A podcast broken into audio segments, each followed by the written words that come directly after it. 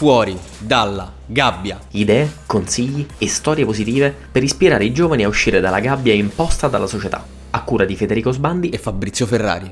Amici e amiche del podcast Fuori dalla gabbia, bentornati e bentornate, ma soprattutto bentornato a Fabrizio. Ciao grande socio, ciao a tutti ragazzi e io comincerei la puntata grande socio iniziando a chiedere scusa ai nostri ascoltatori perché in effetti dalla mia voce sentite che il tono è un po' in ripresa, questo perché dopo una fantastica esperienza passata insieme a lavorare a Barcellona ad un evento, è stata così bella l'esperienza che però fisicamente mi ha distrutto e diciamo che l'assenza di voce è l'ultimo tassello che spero prima del recupero. E giusto per dare un po' di contesto, in verità la voce di Fabri nei giorni precedenti è stata anche peggiore, però ci siamo comunque concessi poi di tornare a registrare le puntate perché aveva raggiunto, mettiamola così, una soglia minima di accettabilità e quindi ci auguriamo che comunque ne venga fuori qualcosa di piacevole.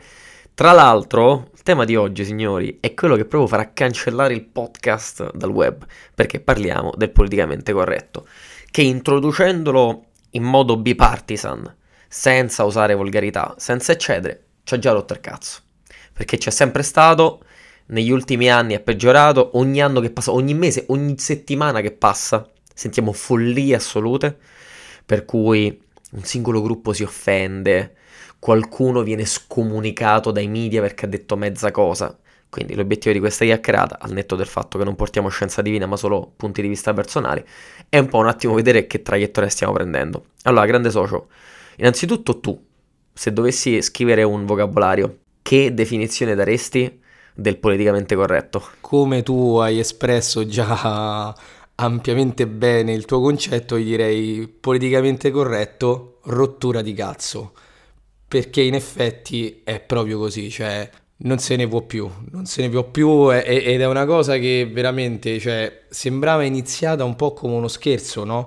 Però poi sono come quegli scherzi che alla fine e insisti, insisti, alla fine diventano quasi sempre più seri e alla fine poi diventano dei, dei, concetti che realmente esistono e si creano dei movimenti e si crea un ideale, un qualcosa che però effettivamente sta sfuggendo di mano, un po' come per carità in questo periodo storico sta sfuggendo tutto di mano, però veramente sul politicamente corretto, soprattutto, soprattutto in Italia, e sta diventando veramente una rottura di coglioni. Guarda, è in Italia, ma in realtà ti assicuro, socio, che alla fine è un po' in tutto il mondo. Eh, sai, tendiamo spesso a, pensare che alcuni fenomeni siano locali, ma la verità è che siamo quasi sempre la proiezione di quello che succede all'estero e col fatto che internet ci ha un po' connessi tutti quanti, le follie di un paese poi diventano anche le follie di un altro. E il politicamente corretto potrebbe aver avuto un'accelerazione con il Covid perché a un certo punto siamo rimasti tutti barricati in casa, avevamo poco da fare, anche se in realtà lavoravamo tanto, però avevamo poche altre cose da fare al di fuori del lavoro, quindi passavamo ancora più tempo online e quindi abbiamo avuto ancora più opportunità digitali per aizzarci gli uni contro gli altri e soprattutto dare voce a delle persone che spento internet quasi non esistono, quasi non ci sono. E la domanda che ti faccio è Com'è possibile, secondo te, che molto spesso un numero sparuto di persone ha il potere di creare un pensiero che poi entra a far parte del politicamente corretto al punto tale da quasi guidare l'intera conversazione, sia delle persone che dei mezzi di comunicazione? Perché queste persone fondamentalmente credono, in, credono, in tan- credono tanto in questa cosa e, e di conseguenza vanno un po' fino alla fine andando a stressare il concetto più e più volte stando H24 tampinando le persone e, e, quindi vuoi non vuoi anche un piccolo gruppo di persone. Se tutto il giorno piano piano piano piano piano piano alimenta questa cosa prima o poi questo concetto diventa di, di massa.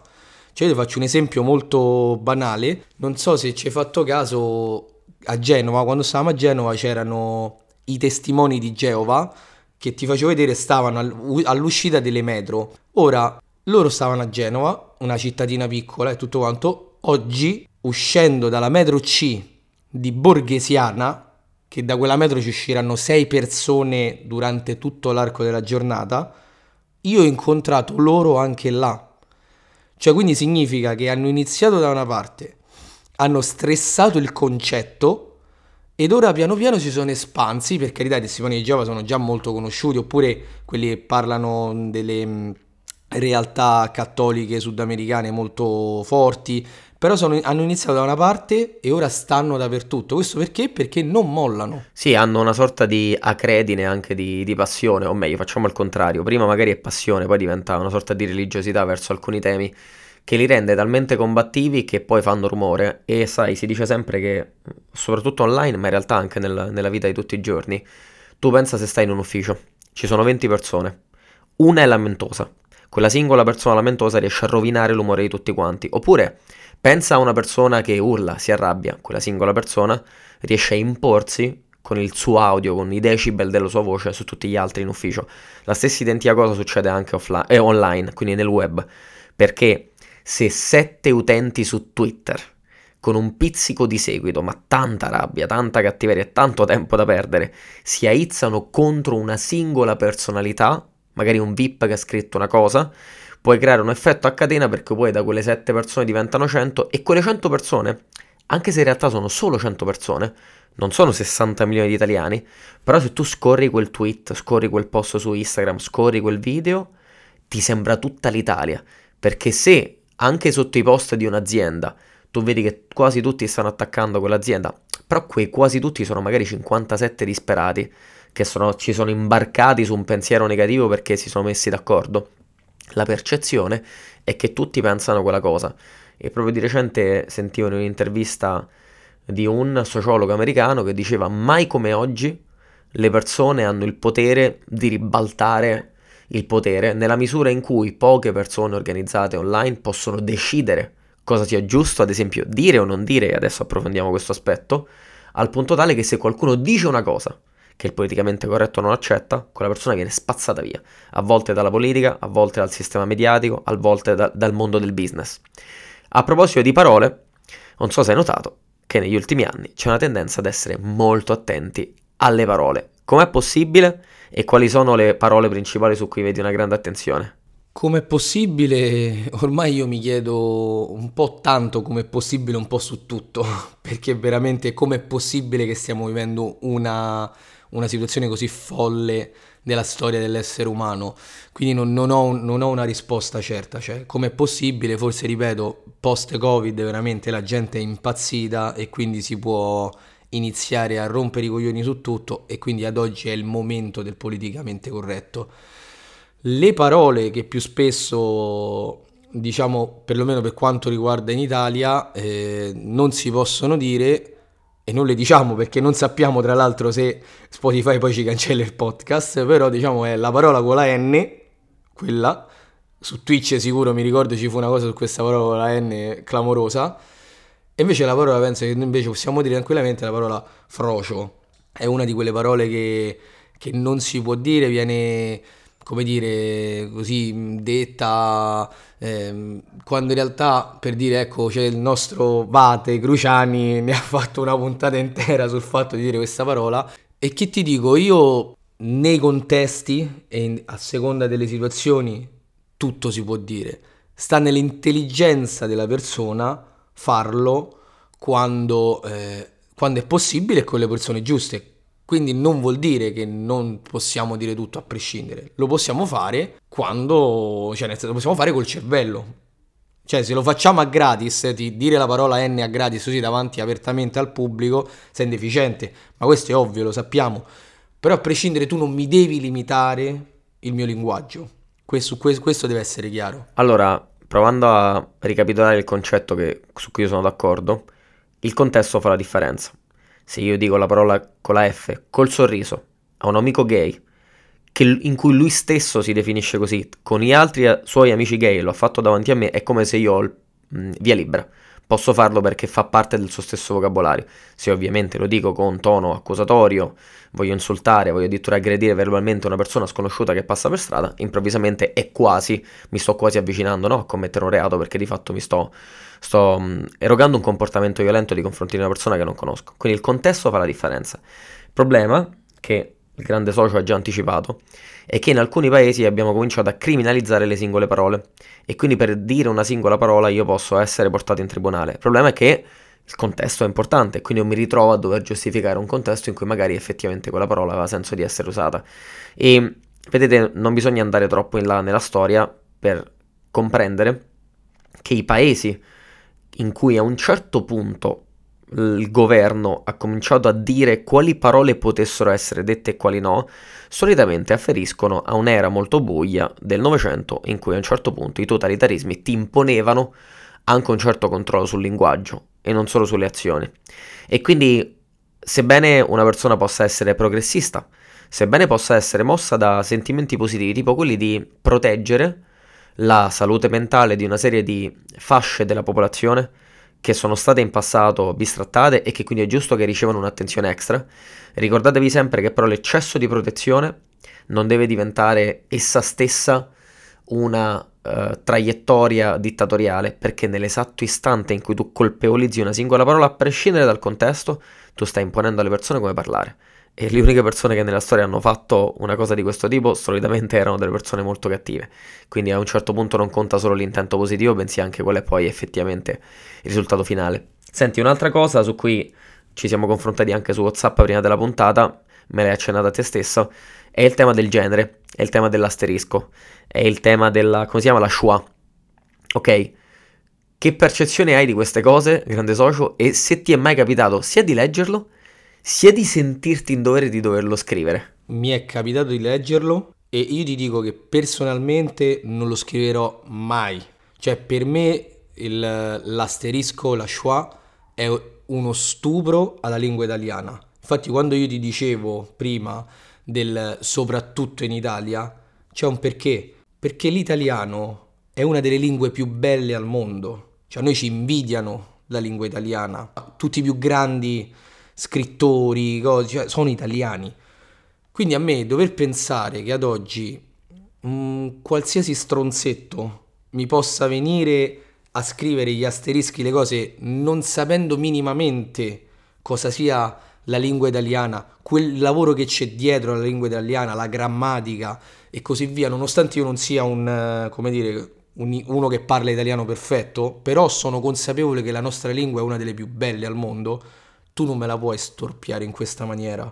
Perché non ha, non ha senso, cioè è anche fastidioso al suono sentire le persone che a tut, ut, u, così, cioè è veramente è fastidiosa come cosa. Quindi lo leggo purtroppo e spero che sia veramente una moda passeggera perché non la condivido proprio in toto. Non so tu invece come la vedi. Allora, da un lato so, grande socio, che la lingua evolve e quindi sai, nella storia anche noi stessi oggi abbiamo implementato nel nostro vocabolario quotidiano parole che addirittura neanche 5 anni fa utilizzavamo, ma mm, non so se hai visto che anche a me mi capita spesso di scherzare e usare la parola flex uh, stai flexando la Lamborghini, che è una parola che noi abbiamo addirittura preso dalla grammatica della musica trap, no? che sembra così lontana, però poi alla fine diventa parte del nostro gergo. Quindi, sai, la, la lingua evolve. Uh, ti prendi dei concetti anglofoni, li, li porti nel tuo parlato italiano, alcune stesse formule, alcune regole addirittura grammaticali evolvono. Detto questo, fatta questa doverosa premessa, tutta questa storia della, della Shoah, sebbene nasca anche qui da un intento positivo che è quello di includere, no? Includere tutti quanti, nell'esatto istante in cui diventa una forzatura, mi costringi magari in alcuni contesti a usarla perché se no sembra, per via del politicamente corretto, che allora io sto offendendo quel tipo di persone, crea una sorta di coltre di insicurezza esistenziale che poi costringe le persone a parlare in un certo modo perché anche lì non vuoi urtare i sentimenti di nessuno. Io ci facevo caso proprio l'altro giorno, mi sa ieri ho mandato una comunicazione a tutti gli studenti di uno dei nostri corsi della Digital Combat Academy e mi sono reso conto che ho cominciato il, le mail scrivendo cari studenti. Fine. In passato mi è capitato di scrivere cari, studente, cari studenti e care studentesse, ma lo faccio totalmente a sentimento, non ci metto troppo pensiero dietro, non devo avere la paura di offendere le nostre studentesse, perché tanto le nostre studentesse del valore che noi gli diamo e della nostra percezione di quale può essere effettivamente il loro valore come esseri umani, spero che lo dimostriamo in altro modo, e non è una formalità di questo tipo che deve offenderti. E se ti offende, caro amico o amica di questo podcast o del pianeta Terra, significa che tu hai una insicurezza di fondo che in qualche modo traduci da battaglia etica, esistenziale e grammaticale, tale per cui vuoi imporre un certo tipo di linguaggio. E come dicevi te, grande socio, quell'asterisco, a parte il fatto che pronunciarlo, ti ci voglio vedere come vuoi farlo, ma soprattutto costringe le persone ad uniformarsi a una cosa che al netto delle regole di base della nostra lingua non ha assolutamente alcun senso. Assolutamente, cioè io preferisco a questo punto se proprio so in alcuni contesti in cui so che ci sono delle persone che si possano sentire generalizzate con eh, cose o meno, che allora preferisco appunto, ecco, magari se sto da una parte dire buonasera a tutti, a tutte, a grandi e piccoli, ad avvocati, cioè io preferisco fare la scaletta di tutto quello, proprio io mi faccio dare la lista degli invitati, la dottoressa, la signorina, il signore, così, piuttosto che ehm, mettere un asterisco o parlare come un pazzo, perché effettivamente mi sembra di parlare come un pazzo poi per queste cose. Mi collego a questo e pensando a questa ipotesi, no, immaginiamo tu sei sul palco e hai questa lista, se ci pensi, quella maledetta lista tu saresti costretto a recitarla perché appunto, come dicevamo prima, avresti paura che le persone ti offendono. Però pure su questo potrebbe in realtà, grande socio, mentre andiamo sul finale, potrebbe essere questa la sostanza di tutto il ragionamento. Ovvero che una volta le persone, qui la sparo grande, poi cerchi di salvarmi tu da questo delirio filosofico. Una volta le persone erano magari un po' più forti e un po' più sicure di loro stesse. Oggi sono un pizzico più insicure, hanno uno strumento come internet per esternare la loro insicurezza e appena si sentono minimamente attaccate, si sentono offese, lese nell'onore e nell'orgoglio e quindi devono gridare allo scandalo per far sì che questa cosa non accada mai più. Ma se ci pensi, tutto nasce dall'insicurezza, che io mi sento escluso, che io mi sento offeso. Che ne pensi? No, ha perfettamente senso, cioè secondo me non c'è da, da salvare nulla, cioè un pensiero filosofico abbastanza sensato e lineare, anche perché è un periodo in cui le persone sono essenzialmente più deboli, forse venendo da un passato, da un pregresso di benessere, e c'è quella famosa frase che tempi, tempi bui creano uomini forti, mentre tempi belli creano uomini deboli ed effettivamente è così. Quello che ti posso dire è che speriamo che finisca sta fase del tempo bello che ha creato uomini deboli e torniamo ai tempi bui che magari stiamo affrontando e nei prossimi anni creano, creeranno uomini forti.